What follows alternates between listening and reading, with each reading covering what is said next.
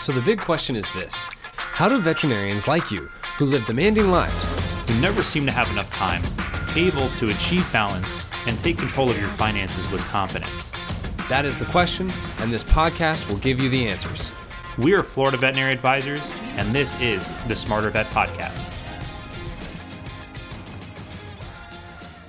Hey, Smarter Vets. Welcome back to the Smarter Vet Financial Podcast. This is your co host, Tom Seeko, and co founder of Florida Veterinary Advisors. We provide financial planning for veterinarians, practice owners, veterinary teams across the United States. And our mission is to provide a different way of thinking so we can make financial decisions easy for you so you can spend time doing other things. You know, you can fill in the blank. We've had a lot of great things that have been happening over the last several months and we continue to keep having more speaking engagements and things that are going on.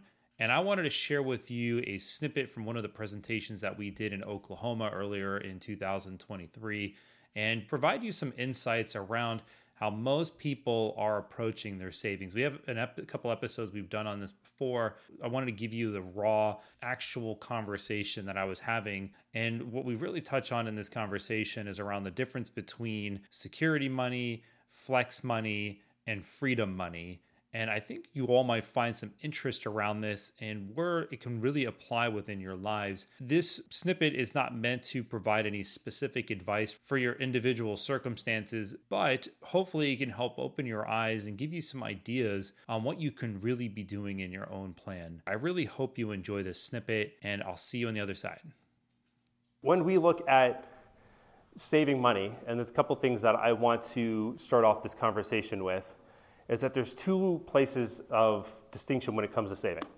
There's savings for your plan, and when I talk about savings for your plan, what I mean by that is one day we all want to not have to work for a paycheck anymore. The idea is that we wake up tomorrow, our bills, our needs, our wants, everything is handled.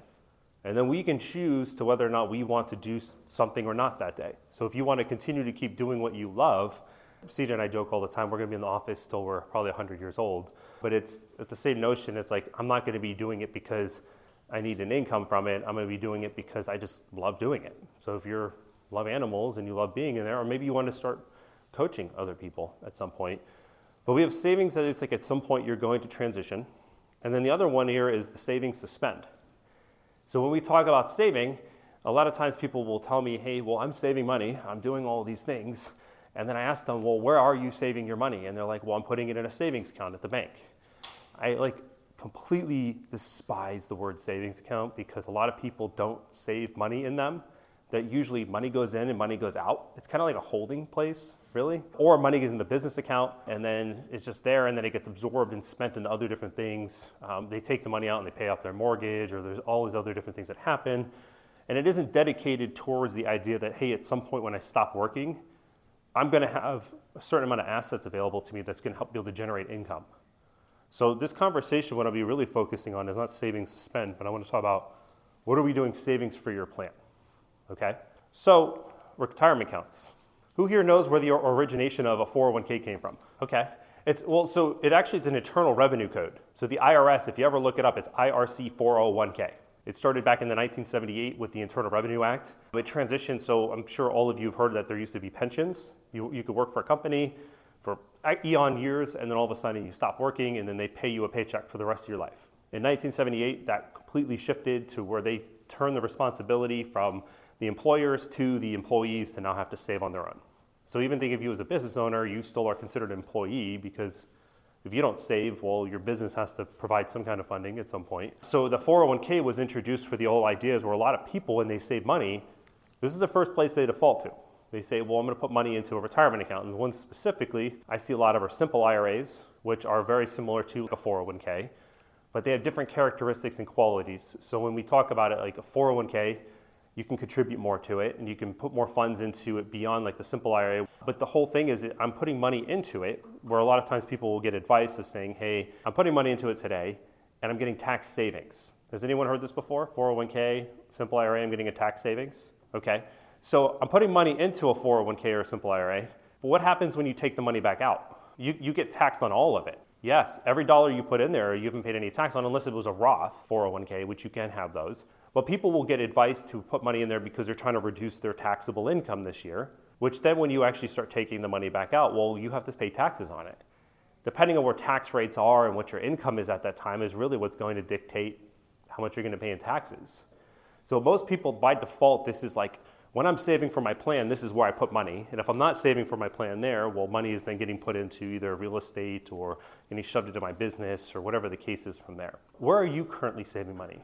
I want you to ask yourself this. There's three different spots that we look at. There's security money. So security money, the way I like to define this, so all of you have probably heard of an emergency fund. A lot of times people are like, I don't know how much should I have in an emergency fund or what that should look like. If you personally should have an emergency fund and then your business should have an emergency fund, they call it an operational fund, meant for just if you have shortfalls in your business that it's meant to help provide extra cash at that time. But the way that we like to point this out is there's uh-ohs that pop up. Like you have a shortfall, an expense, certain expense pops up. Like, am I, do I have any money allocated towards that? I see some people they're very, very flush and they have a lot of cash sitting there and there's not really a lot of purpose.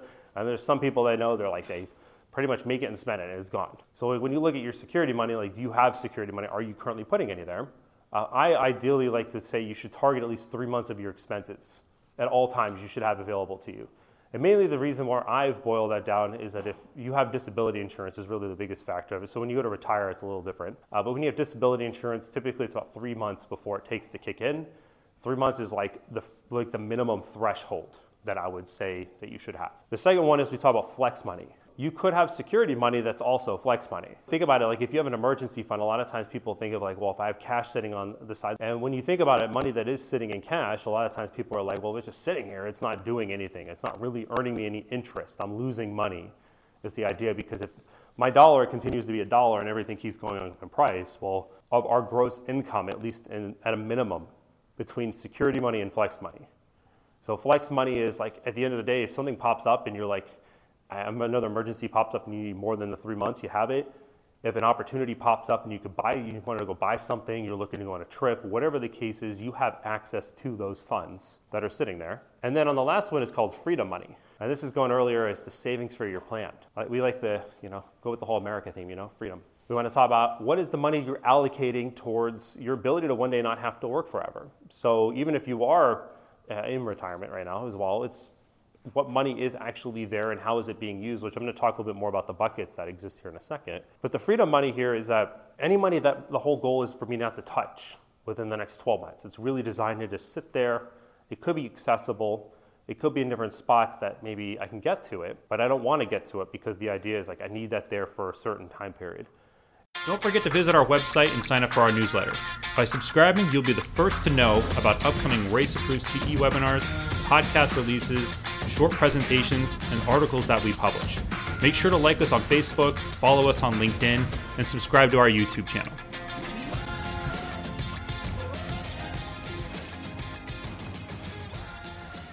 CJ Burnett and Tom Seeko are registered representatives and financial advisors of Park Avenue Securities LLC and financial representatives of the Guardian Life Insurance Company of America, New York, New York. CJ Burnett's and Tom Seeko's California licenses are 0K79676 and 0K80141, respectively. Security products and advisory services are offered through Park Avenue Securities LLC, a registered broker dealer, investment advisor, member of FINRA and the SIPC, and a wholly owned subsidiary of Guardian. Florida Veterinary Advisors is not an affiliate or subsidiary of Park Avenue Securities or Guardian. This podcast is for information purpose only. Guest speakers and their firms are not affiliated with or endorsed by Park Avenue Securities, Guardian, or Florida Veterinary Advisors, and opinions stated are their own. This material is intended for general use. By providing the content, Park Avenue Securities LLC and your financial representative are not undertaking to provide investment advice or make a recommendation for a specific individual or situation, or to otherwise act in a fiduciary capacity. All investments contain risk and may lose value. Past performance is not a guarantee of future results. The individuals associated with Florida Veterinary Advisors do not maintain specialized licenses or qualifications for the financial services provided to veterinary professionals. Florida Veterinary Advisors is not registered in any state or with the U.S. Securities and Exchange Commission as a registered investment advisor. 2023156576 expires June 2025.